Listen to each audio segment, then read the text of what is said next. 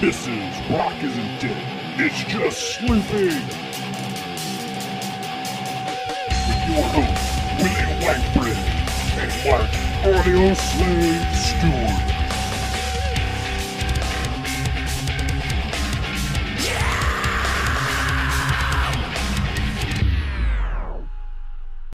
Hey, welcome back, motherfuckers, to another episode of Rock Isn't Dead. It's just sleeping with me, as always, the Willie Whitebread, Mark the Audio Slave, and our beautiful third co host, Delta Drew Pearson. Follow the lead. What's up, motherfuckers? What Well, up? what are we doing today, guys? I don't know. What are you doing today, guys? I think I'm gonna do something about the Red Hot Chili Peppers. That's right. So, in the essence of talking about influential and unique bands that have, I don't know, sort of escaped the musical industry as we know it today, I think we will talk about the Red Hot Chili Peppers. This is a good one. This I is a love good it. one. I This like is it a good a one. lot.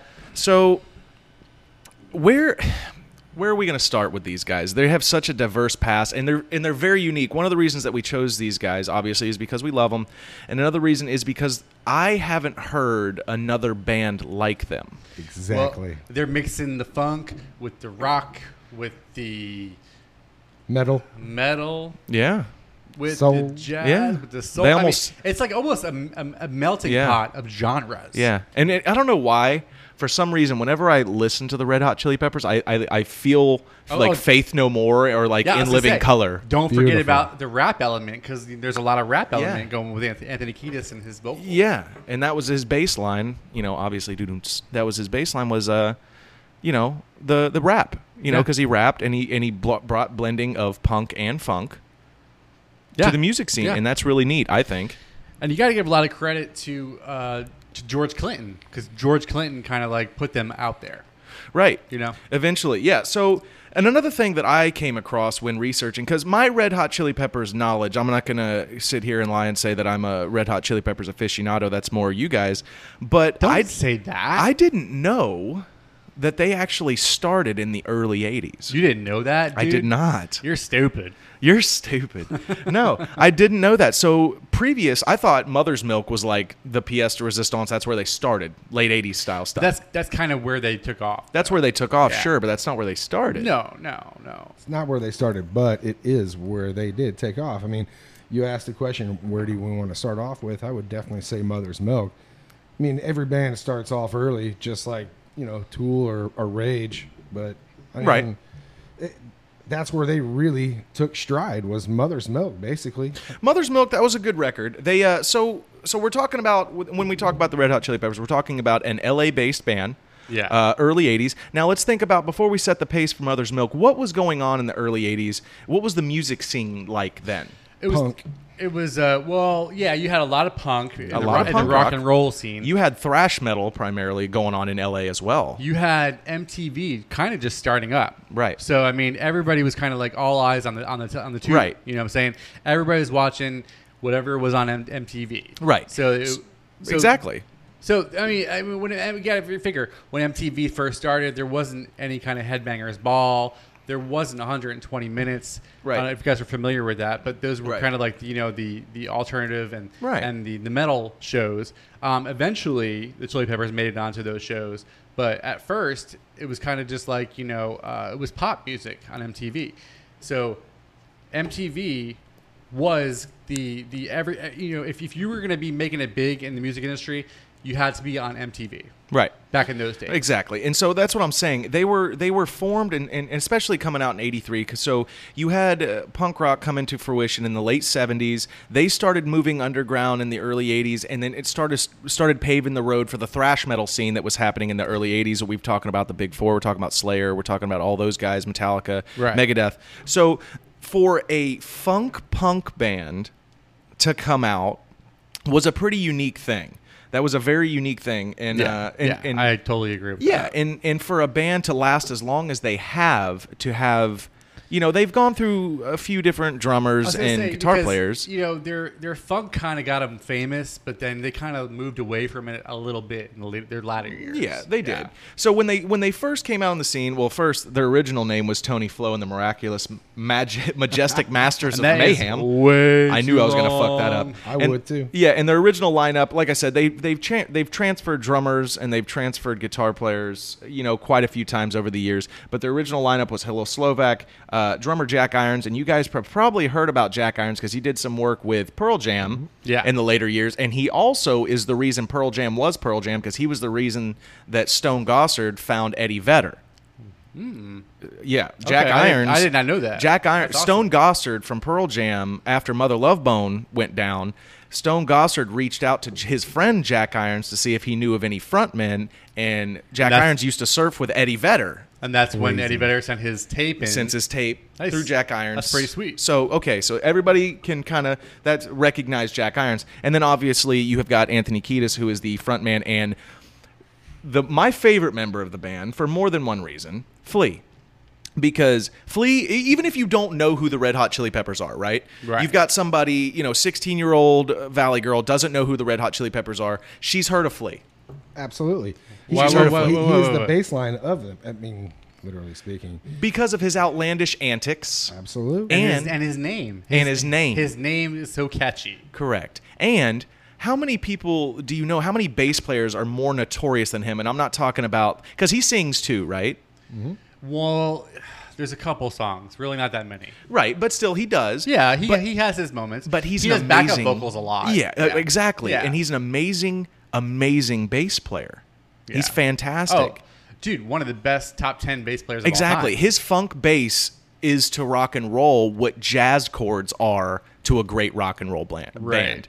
You know what I'm saying? It know what- adds that edge. He, he's an artist. He's also an actor. He does Exactly. all kinds of shit. Yeah. And Oh, yeah. exactly. He's a badass motherfucker. Mm-hmm. and he's uh he's really into helping kids uh, learn music and instruments, Which and- is awesome. And, and yeah, Isn't he the reason why they wear all that crazy shit? that- You know, like- Yeah. like, uh, the suck my kiss. Uh, video. well, I think Kiedis and Flea both had a, a hand in, in in all the craziness, like you know, Well, how they dress and stuff. And that's see, that's They're- another they're- thing. That's another edge to the Red Hot Chili Peppers that made them famous is they're not only great musicians and so, pseudo masters of their craft, but they've got the shock value. Yeah, They've got something yeah. that sets them apart, like the Socks on Cox tour, where they. I mean, this is a very common occurrence to see the Red Hot Chili Peppers play naked. They did it all the Right. time in the Yeah. mid mid nineties, mid Yeah, oh, all- early all of them, nineties. yeah, Rage yeah. followed suit with that as well, didn't they? Right. really I, I do believe so. For Yep. Lollapalooza. tour. okay. That's right. Okay. And so you've got these guys, they're artistic, but motherfucker are they eclectic. They are all over the fucking place, especially Anthony Kiedis and John Frusciante, which we will get into in a moment. So so, they just want to be noticed, right. you know. Fair So enough. uh, the Red Hot Chili Peppers, they started, Flea and Anthony Kiedis were the original members of the band, right? Yeah. And Jack Irons and Hillel were in a uh, another band, another weird band that they were wanting to get big. I think it was called like What Is This or something like that. Right. Um, and in, in there, if you listen, like if you go on Apple Music or wherever you listen to music, you can look up the Red Hot Chili Peppers and you can see their first three albums. You know, their self-titled album, Freaky Styley, and uh, Anthony Kiedis doesn't really sing. I know he's very he's very no, uh, known in his in their their middle like you know californication and and those kind of albums he's known for his his melodic singing but in when they first started it that wasn't the case No, no, no. He Right? Was, he was kind of like only noticed for his like his rap, His rock. rapping. Yeah, because it was different. You know, Right. back back then there was nobody else doing it. Maybe Right, and- in a, in a, especially in a in a funk rock band. Exactly. And that's how they started gaining notoriety because Anthony Kiedis in the early 80s had written a poem called Out in LA. So they they, they And he all began rapping They it. all kind of hooked up together in Grand Rapids, Michigan. Um, during they're like you know they were like 12 years old. You know, what I'm High saying? school. Yeah, yeah, school. 12, 13 years old, Yeah. probably eighth grade. So like you know Kiedis and and uh, Michael Bowsery, which is Flea, um, and Yeah. Mm-hmm. and Slovak. You know they they all kind of hooked up together, and uh, that's where they met. Mm-hmm. Yeah. That's right. And so, uh, so you've got those those two guys, Anthony Kiedis and Flea, are the you know the the main members of the band. They're gonna they're the ones that'll stay from beginning to end. exactly. Um, and like I said, Slovak and Irons, who the original guitar player and drummer, they were in another band called What Is This, and they were pseudo helping Flea and Anthony out by playing with them. Like they because the Red Hot Chili Peppers, if you listen to their their earlier stuff as well, they were very much a jam band. There wasn't any polish to their music. Absolutely. They were a jam band. Absolutely, a lot of punk influence. A lot of I'd punk have- I would influence. have to say it was a different style of music.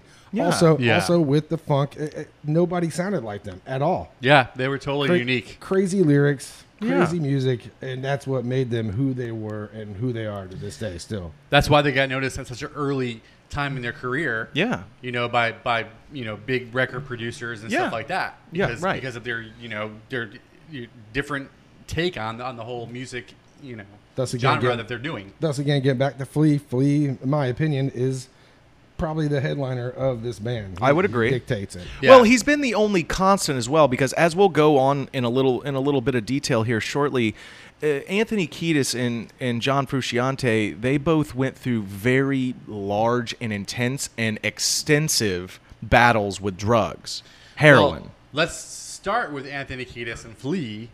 Uh, Anthony Kiedis, in particularly, his father was a drug dealer. Okay, Boom.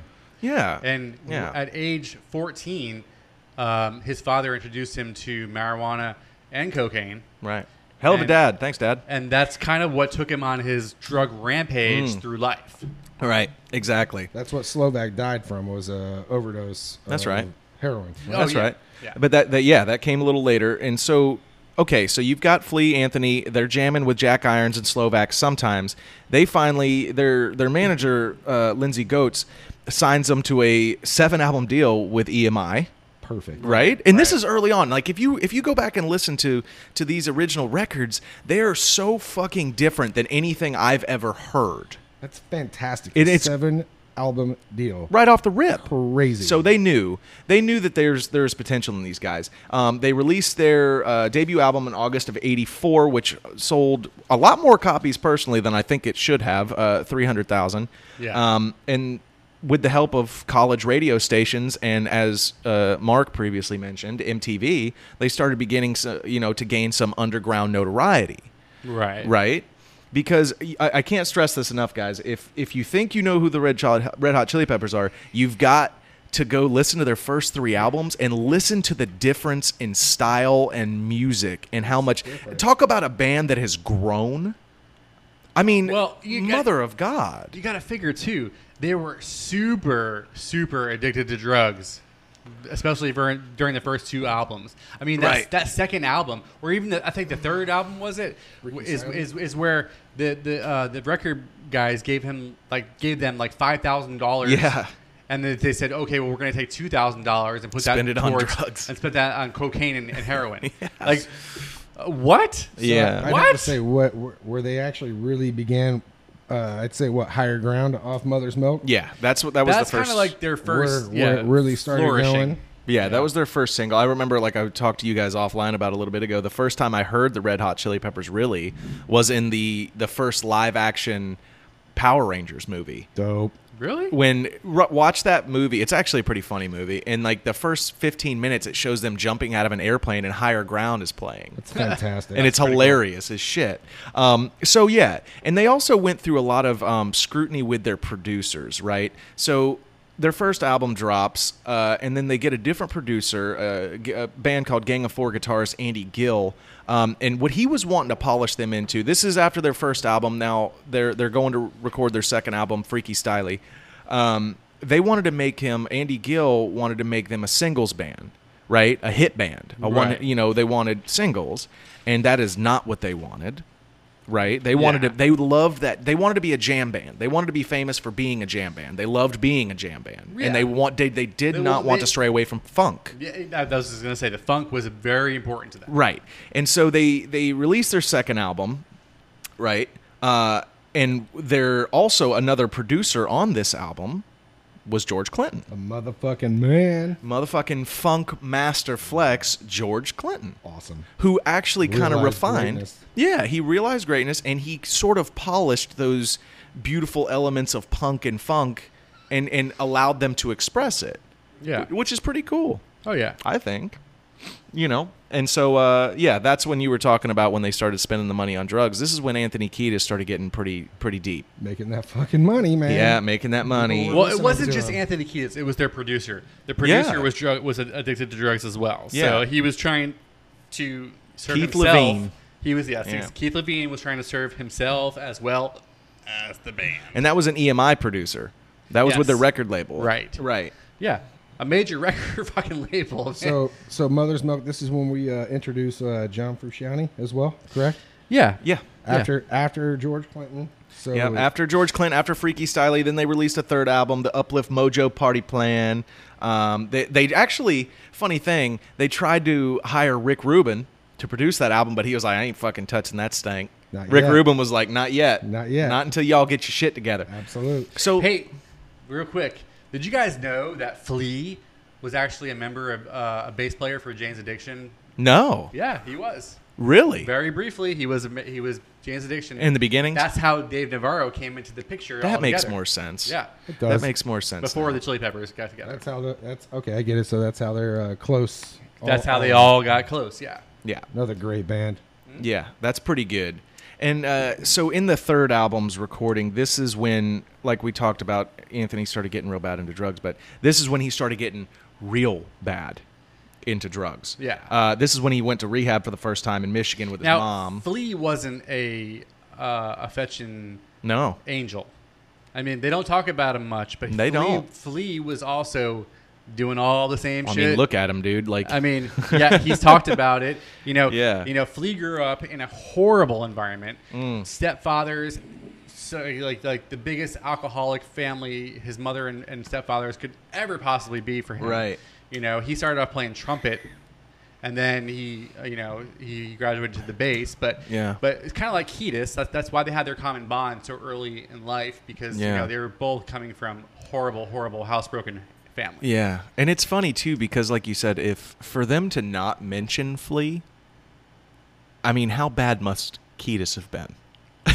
for them to not even mention Flea. Well, because Kiedis, I'm sure, was kind of like constantly running off out of the studio. He was. Where, where, where Flea was like, I'm good. He was. Well, they fired. They fired Anthony Kiedis for a brief time in between the second and third album. Yeah. When he went to when he went to rehab. Yeah. And then you know obviously he they came got back. back. together you know and all that. They, Yeah. they they made up kissed and made good. They released the Uplift Mojo Party Plan, which was their first album to actually peak. It went, made it to 148 on the Billboard 200. I don't know so- how. Me neither. It's a I fucking really- bad album, I mean, dude. it's horrible, horrible. I'm sorry to any of you like vintage Red Hot Chili Peppers fans, but their first three albums, man, I just can't get I behind it. could not stand it. Yeah, I I can't. mean, certain parts of it, it was like okay, but then Yeah. most of it was kind of just like, holy God. Well, this is going terrible. to set the tour, like the set the tone for the next. For the, this is when we're getting to the when the Red Hot Chili Peppers actually started. So Slovak, he actually their their guitar player, their original guitar player, died of a heroin overdose June twenty fifth, nineteen eighty eight. Not long after one of their tours, the Uplift tour. So I'm, I'm, I'm not saying this to be a dick, but I'm saying this because it's kind of for the best. Mm-hmm. Because otherwise, they wouldn't have come with John. It's when fate sets in. Yeah, Right. fate, fate set in, Right. And John stepped in, Right. You and know? this is also when Jack Irons left, too. Right after Slovak died, Jack Irons left could- because he's like, I'm not going to be in a band Yeah. where all my fucking friends are dying. Because Right, he's looking at right. Kiedis and he's like, this motherfucker's next. Correct. You know what I mean? Like, th- I'm not going to be a part of this fucking spiral, dude. I'm Yep. out. Yep. I'm fucking out. that's for sure. You know, okay. So let's let's move into post 88. That's when that's when we're starting to get into the mother's milk stuff, right? And this is I know Drew's this is, itching this is, right this now. is John Frusciante's first album. yeah. Drew's itching right So now. let me let me explain one little thing about Sure. John Frusciante. So John Frusciante, he was taking lessons to become a guitar player, and his actual teacher was the one who introduced him to the Red Hot Chili Peppers because his teacher was like, "I'm gonna I'm gonna go audition for this band called the Red Hot Chili Peppers." Yeah. And so he's like, "Oh, cool." And then so he like followed up and like listened Mm-hmm. to them, and he was like, "Oh, dang." So he, you know, months a couple months later, actually auditioned himself. But Right. bef- before that, he was going to their shows and he was outside and he was talking to Anthony Kiedis and he was talking Mm-hmm. to Flea and he was like, you know, getting in with these guys. Right. And then he auditioned and then guess what? He got the fucking part. Right. you know, because he's a badass guitar player. That- I mean, oh my I, I, God. he's, he's a natural. Yeah. You know? And so in the in between, uh, before John Frusciante got picked up, you've got uh, so uh, Slovak's replacement for a minute there was uh, Blackbird McKnight. They had him for just a brief time, and then also the guy who replaced Irons was uh, Dead Kennedy's drummer, D.H. Peligro.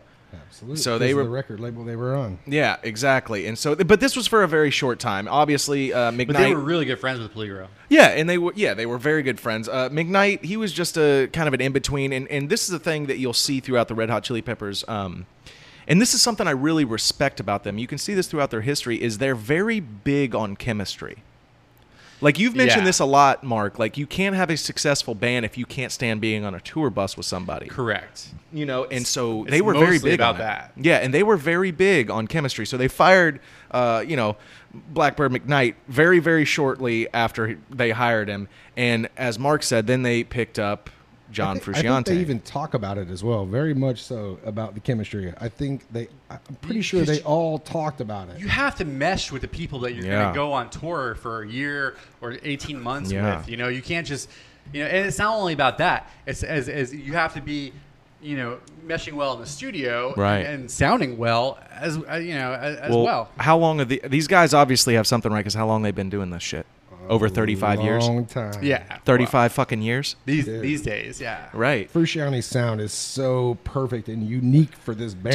Dude. he, he just he sings. It's like he's singing and talking with them while he's playing. and It's something in- fantastic. yeah, Yeah, exactly yeah, and something yeah. interesting about john too is you know if you listen to red hot chili peppers songs you, you can hear the guitar and you're like you know what, that doesn't sound that complex but go sit down there with some sheet music and start playing some of john frusciante shit he changes keys on a fucking dime Yeah. the dude's chord changes are perfect. Yeah. He's a classically trained guitar player, John Frusciante. Yeah. And at a young age, too. He was, what, 18 when he joined the band? Uh huh. He was a fucking sprat. Yeah. And he was a monster guitar Oh, player. it just screams. He just he screams. kills with that it. bass with and he's Flea. It's beautiful. Perfect. Him to his his key and chord changes is I to me is what what um David Gilmour is to pentatonic scaling and slides. Interesting. Now this is just me Seriously. and maybe Will. would- Seriously, would he's agree. top 10 guitar players for me, John Interesting. Frusciante. Oh yeah, oh yeah, dude. easily, Easily. easily, easily. Absolutely. One of the best players Mm-hmm. of all time, Interesting. except when he went solo. Yeah. I mean, he he had this itch that oh I, I have to go solo. I, I, I can't play this uh, the same stuff with the Chili Peppers all the time. yeah. And you know, and I, and I, I try listening to it, and I, I, I swear, you know, he was he was just coming up with so many great, great, you know, um, uh, orchestrated like you know tones, Instrumentals, yeah. instrumentals with the Chili Peppers. But then when he went solo, it was kind of just like kind of was like it was flat. It was kind of like I I don't even want to. Well, they lo- he lost his chemistry. That's mother's milk, in my opinion. It's just they, they were barely peaking it. Mother's right there. Milk, right? It was Mother's just Milk was there. good, but it wasn't. They weren't there yet. right. Well, they But- were polishing it, you But know. higher ground. Obviously, It's a great song. Was the best song on the, on, the, Yeah, on the record. it's a great song. Okay, so Johnny kicked the hole in the sky. You yeah. know, And I think I, I really testify, testify, kick a hole right in the sky.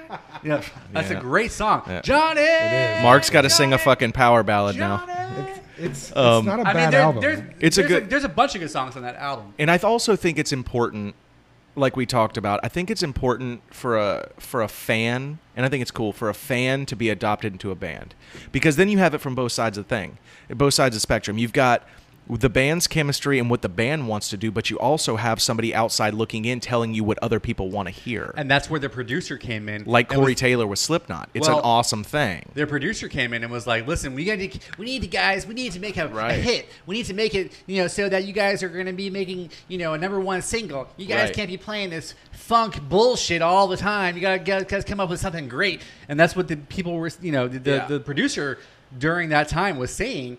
And I, I disagree with it because they were just trying to like find themselves. in Lyri- that, uh, yeah. Lyrically, that's where it started getting. That's what makes them heavy is is how Anthony Kiedis starts singing in that and on, on that album. yeah, he found starts. himself. He's, he's starting to use. Am I sorry to say this, but profanity. It was a stickered album. Yeah. it was just real. You felt it. It was starting, and then you Right. getting into the next album. and he was it kind of just finding dope. himself Right. On, on Mother's Milk, he was finding himself. Right. And by the next album, he Well- he kind of like he was like, oh, this is what the fuck. exactly. This is what's up. And so when they picked up Frusciante, they didn't immediately start working on the on the next album. They had uh, they had started going on tour, um, and they also fired uh, Peligro due to his drugs and alcohol problem because And- they were trying to clean up their shit. You know what I supposedly, mean? Flea stayed in bed for like seven days. Yeah. Because he was so distraught. Well, they're great friends. Well, they yeah, I mean they're from a major band, a major label, Right. And and And that goes back to how it's much hard. respect It's a you can hard- have. It's a really hard thing to do. right. And that goes back to how much respect you can have for a band for making those types of decisions on the fly like that.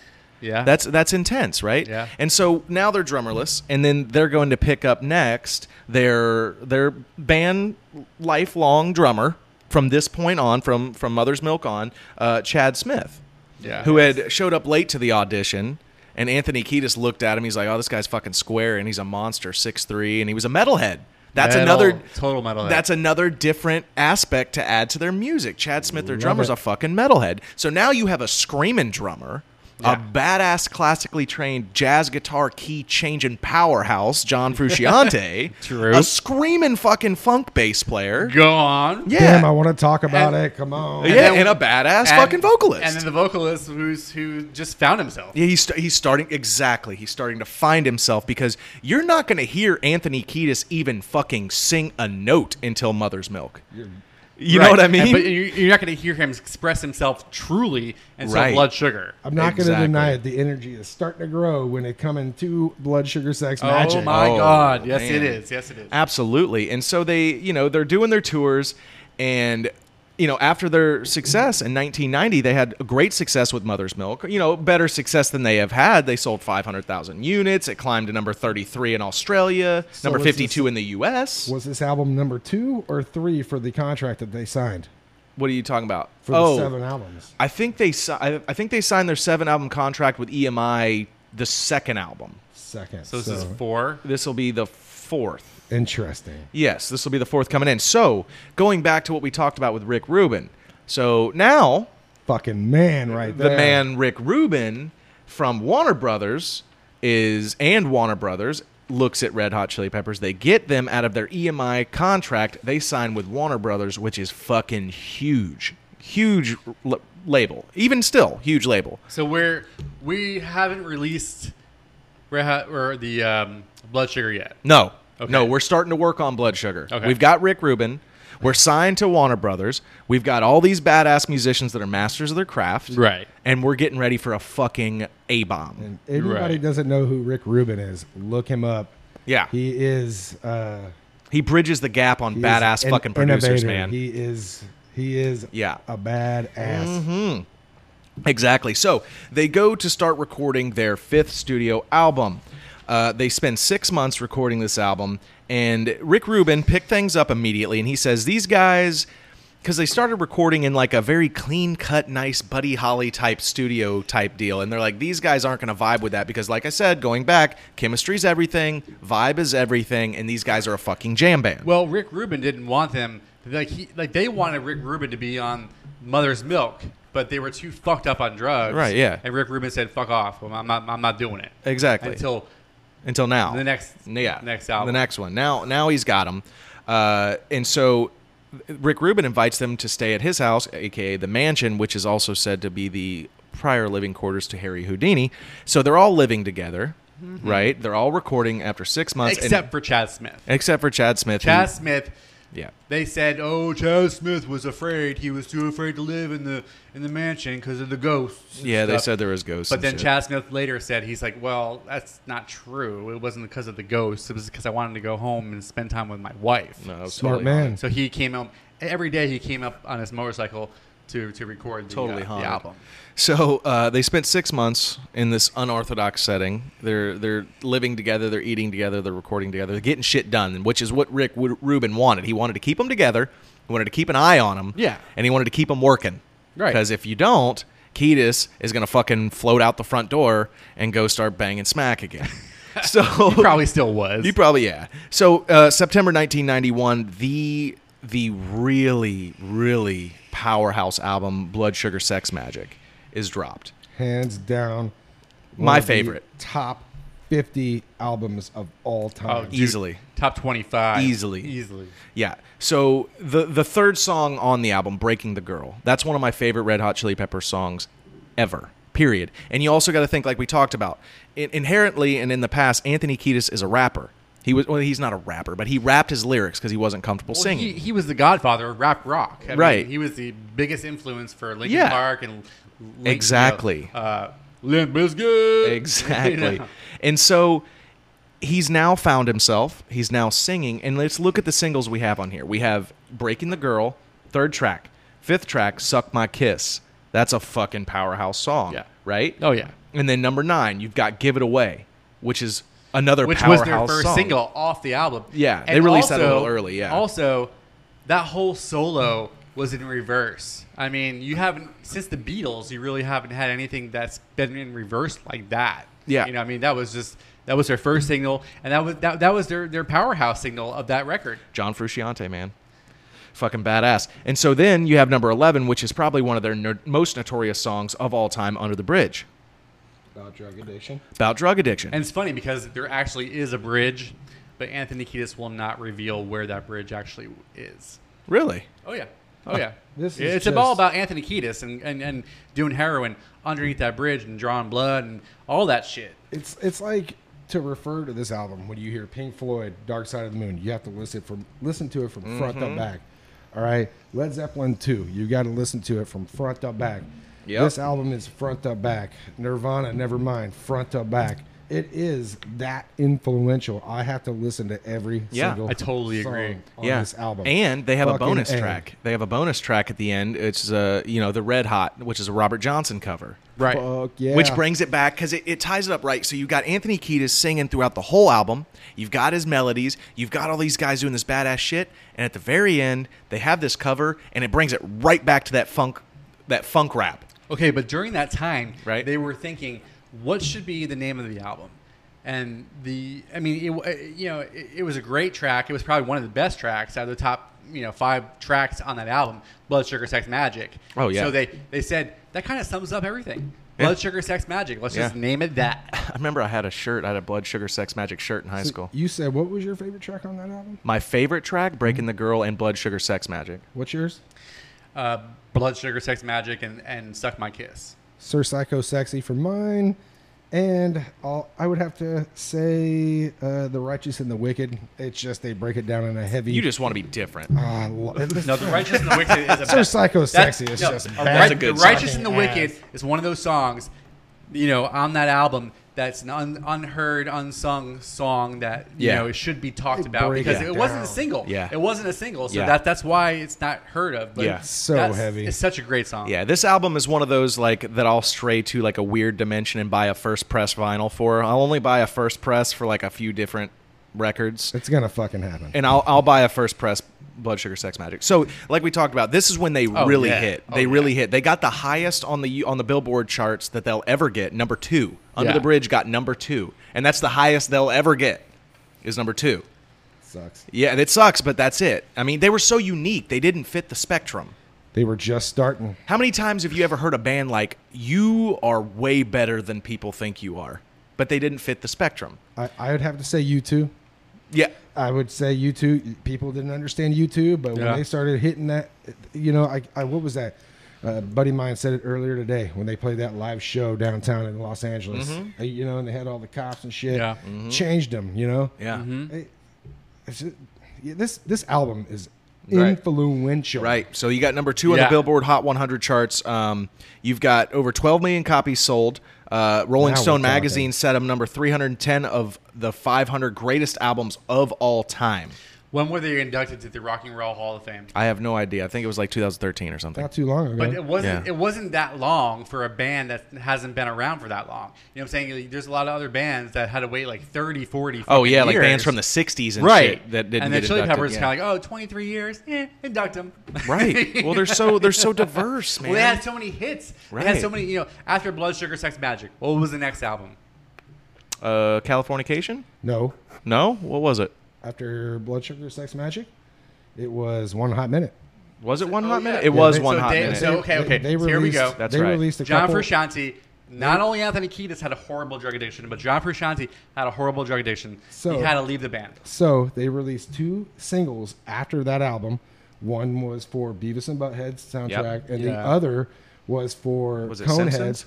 And John Frusciante was Oh, yeah, not yeah, on yeah. any of those tracks, dude. N- He was Right. Mm. not on any of them. Then they released One Hot Minute, which It was Josh. is it's another one of my favorite albums. Well, Frusciante quit. Yeah. After a, J- a show in Japan in '92 because He he, said couldn't he- handle the success. well, he couldn't handle this. That was the first time he quit, right? yeah, this was So the first this time. This is the first time he quit. He, he couldn't handle. He's like he's like guys. I really would wish that we were only playing clubs. I don't Yeah. want to want to. I don't want to play festivals. I don't want to play Right. two hundred thousand people. Well, to Uh, put it in that's not what I perspective, signed up for. exactly, and to put it in perspective, how big they were at that time. So when they kicked off their Blood Sugar Sex Magic tour, you know who their fucking openers were? Nirvana, Pearl Jam, and the fucking Smashing Pumpkins. Right, Were their openers, mind you? right, right. Their openers. Fucking ridiculous. well, they so- were also the grandfathers of those bands too. Right. So- And so now we've got John Frusciante. They've lost him for the first time, uh, and so they're in And, search. and secretly, John Frusciante had a horrible addiction to heroin and cocaine at, at that time. So he was kind of like, I don't know if he was like, you Yeah. know, getting getting uh, anxiety over performing in front of 100,000 people. Right. Or if he was just that addicted to drugs where he just couldn't handle his shit. Eh, we'll never know. So I'm going to get back to chemistry. So this is where this band starts skyrocketing. They Right. come out with one hot minute with uh, Dave Navarro. Yeah. I mean they they are they're they're they're What riding happened- high. What, what happened with Dave Navarro and Jane's Addiction, where he had he left Jane's Addiction, to, and and said, you know, fuck it. I'm, I'm going- pretty sure I'm they going just right out. disbanded. and well, he was deep into drugs too. Dave was in recovery. Oh, dude, there was talks of where Dave was, uh, Yeah. uh, you know, recording with the Chili Peppers and falling Yeah. over his fucking amplifier. Exactly. That's where the Chili Peppers started fucking being clean. Was Yeah. that album? Yeah. Dave Navarro was clean for that album. They were as Right. well. Uh, That's that's where I started paying attention to Are the you Chili sure Peppers. about that? Because I heard for that album, Dave Navarro was falling over his fucking amplifier at Maybe. practice. Maybe. Well, they they he- he he was dabbling. He was doing the Anthony Kiedis thing that Anthony was doing in the third between the third and the fourth album. Uh, he was teetering back and forth. He and but see they reached a final straw standpoint and Soul to Squeeze was the single, the non-album single you were talking about from Hands Coneheads. down, For- my yeah, for- favorite for song by this band at Soul to Squeeze. Hands down. Mine was uh, Road Trippin' off California. Or Both are- Californication. both are very good, good road songs. tripping. I love that that acoustic intro, dude. It's fucking the whole ac- acoustic set. I don't blame you. Um, so anyway, uh, so we've got Dave Navarro, a former Jane's Addiction guitar player that has now replaced John Frusciante, and they are working on their fifth studio album. Uh, one hot minute, and this is a unique one too. This is kind of a, a weird album because as we talked about before, the chemistry and the momentum of the band has always been solely based around funk, punk, right? A little bit of rap overtones. Right. Okay. And so, what is Dave Navarro? Dave Navarro is a, not a heavy metal guitarist, but he's a heavier guitar player. Yeah. You know what I He's mean? Borderline rock metal. I'd say he's Right. darker. well, He's yeah, darker, he's- yeah. He's a dark, dark rock. Yeah. He's, dark rock. Yeah. He's not a he's not a heavy metal guitar player, but he's just dark. Yeah. That's a great Dark- great way dark to, rock, Yeah, that's right. a great Just- way. It worked. He's with not them. metal. Yeah. He's he's just dark. Yeah. So he joined the band in '93. Um, they it- Navarro's first appearance actually with the Chili Peppers was Woodstock '94. Yeah. So he's he's now people know Dave is in the Red Hot Chili Peppers. Now, as far as one hat minute is concerned, Mm-hmm. my you know th- there's only there's only two of the um of the of the tracks that made it to radio play, Mm-hmm. and in my opinion, it was kind of like you know it was probably the, the right the right way to to portray this album. So uh, airplane. You know that's going to appeal to a lot of people. Because, Mm-hmm. like that one. because it's, it's, it's a pop it's a pop type pop rock song. Yeah. and then uh, and then you have my friends. My Which Friends. was is another great song. Great a great video song, too. But it wasn't as well known as my as Airplane. Is that where uh, Flea sang his first song on the No, album as well? Uh, Flea sang a song called P. P. Fuck you, yeah. asshole. Right. Yeah. right. My uh, my favorite uh, song on that album was Tearjerker. Great song. right. 'cause That was I- also written I- for Kurt Cobain. I actually thought that Walkabout was, was a really cool song. That, I would have to agree with you on that, Mark. That Walkabout was, Walkabout a really Walkabout's a- cool, so funky, funky, yeah. dark, melodic, and absolute. fucking just like it's, it's just gr- a great Chili Peppers rendition of of, of, of a Chili Pepper song. I agree. So that album came out in '95. '95. I'm just looking. I'm sorry. I'm seeing. Well, they these were- they notes. started touring after that album. They took they took a slight break for a minute, uh, for a couple of years actually, um, and and started touring. They did a lot of international tours. They did a lot of Europe tours. They did a lot oh of God, overseas they were, tours. they were tour slaves. yeah, I mean, you, c- I, I can't blame him for turning to drugs because Right. to going on tour for 24 months, eight, and then you know coming back for a month, and then going back on an 18 month tour. I mean, who the fuck in their right mind could, could actually Right. do that? You know? And If so- I was- if I right. was making money, oh you're yeah, damn well right I could do t- if you don't have anybody at home that you care about. I don't know, man. Like that's. when did, I mean, wh- when did Flea and Anthony have their kids? Well, I'll put it to you this way: I I know what it feels like to be in a different time, to wake up in a different time zone every single day for for months and months and months on end. And I can tell you, after about month two, you're literally walking around like a piece of fucking pocket lint. So these Yeah, guys and that- had and that's to have you been worn out. Without a wife, without a kid. Young. Could you imagine with a wife and a kid and a Exactly, family? I mean, exactly. goddamn. I do not know what that's like. exactly. And so Navarro uh, departed in early '98. So they spent what three years touring? years with it. Three years fucking touring. And and after Navarro left, uh, you know, Flea and Anthony, they're all worn the fuck out. They're they're talking about breaking up the band at this point. And Anthony Especially Flea. yeah, and Anthony had said something while they were on vacation, Flea and Anthony, and he said the only way that I could see the Chili Peppers surviving is with John.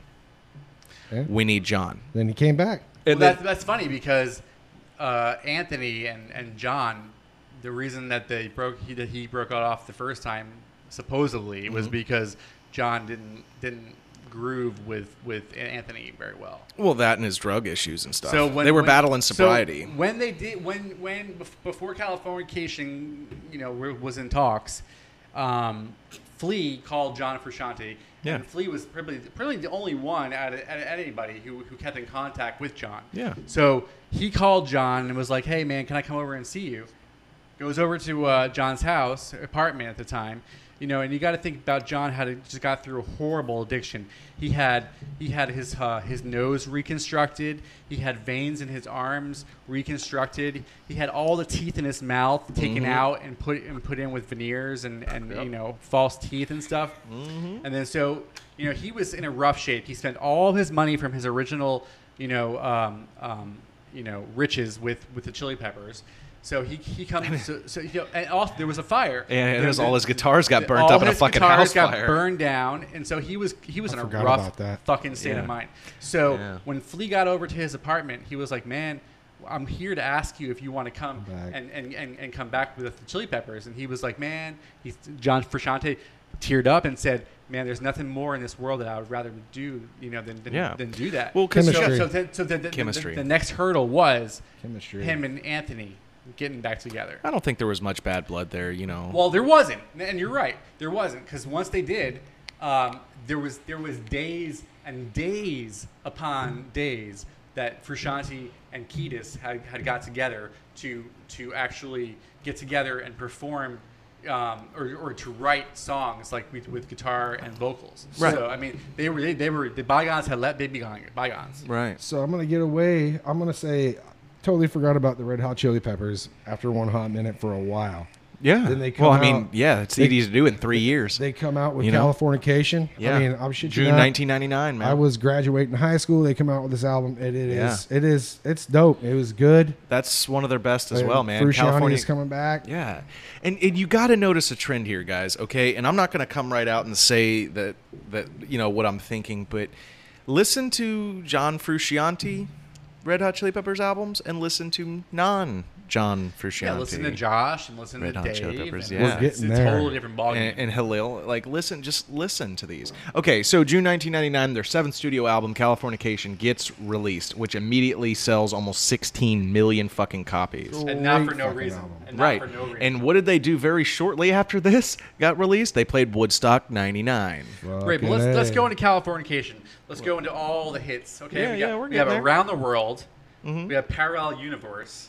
We have Scar Tissue, Other Side, That was their. Californication. That was their first release off that, Yeah. right? Road Was- Trippin' was on that one. That's I my mean, favorite song on that album. That fucking album was incredible.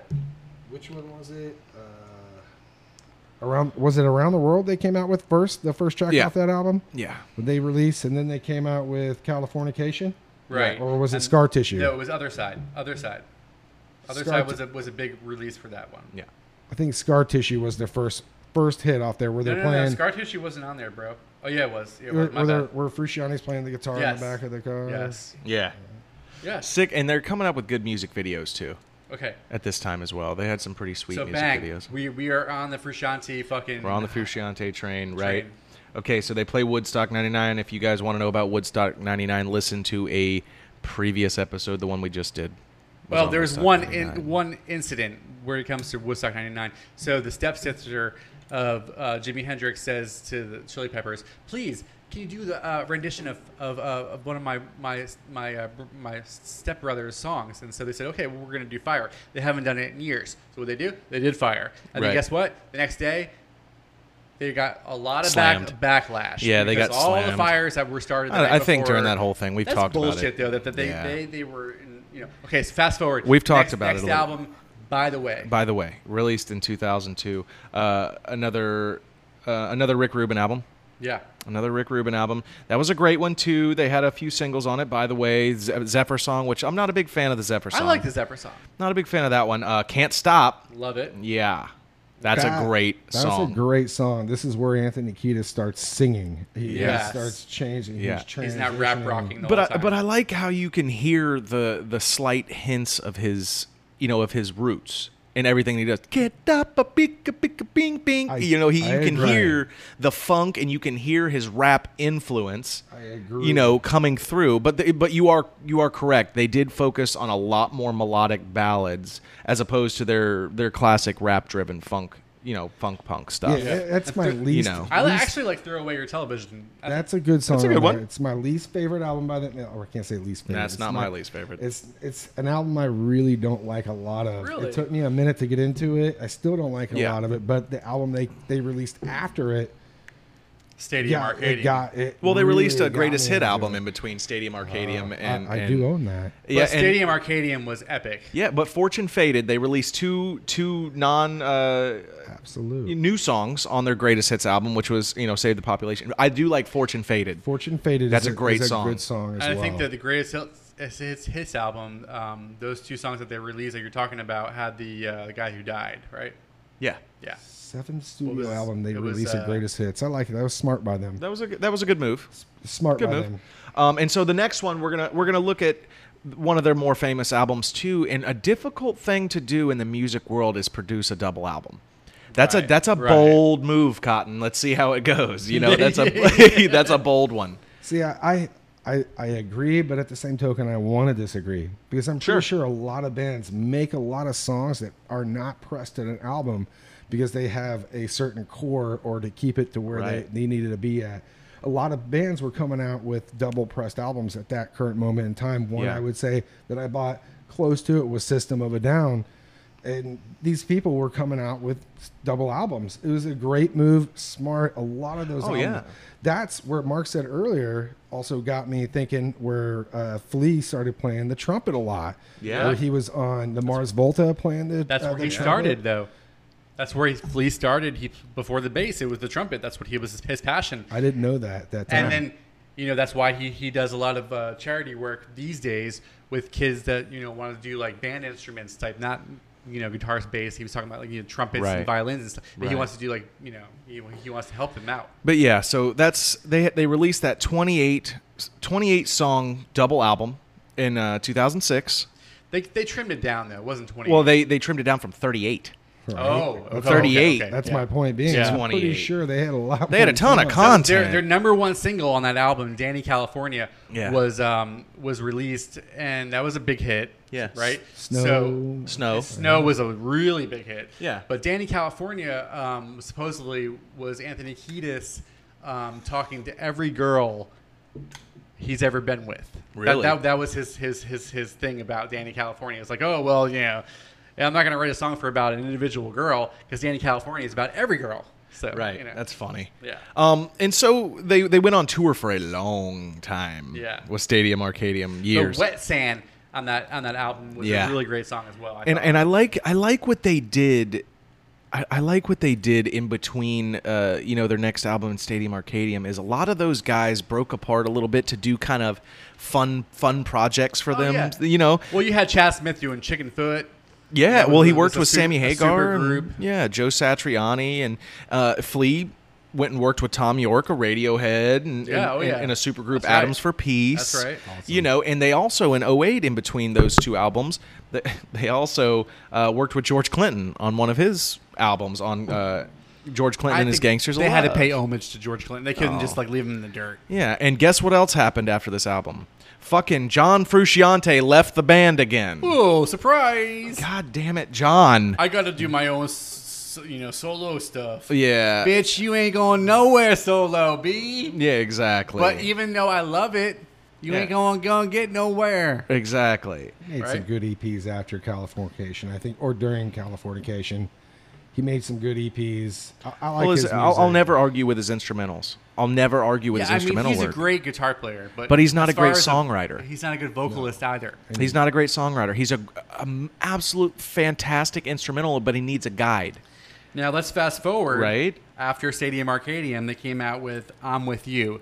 Now, Yeah. if you were to talk to me about "I'm with You," instead of the Red Hot I'm Chili talking to Peppers, you. instead of the Red Hot Chili Peppers, I'm, I'm, I'm gonna have to call them the you know the uh, the, the orange mild chipotle peppers. yeah,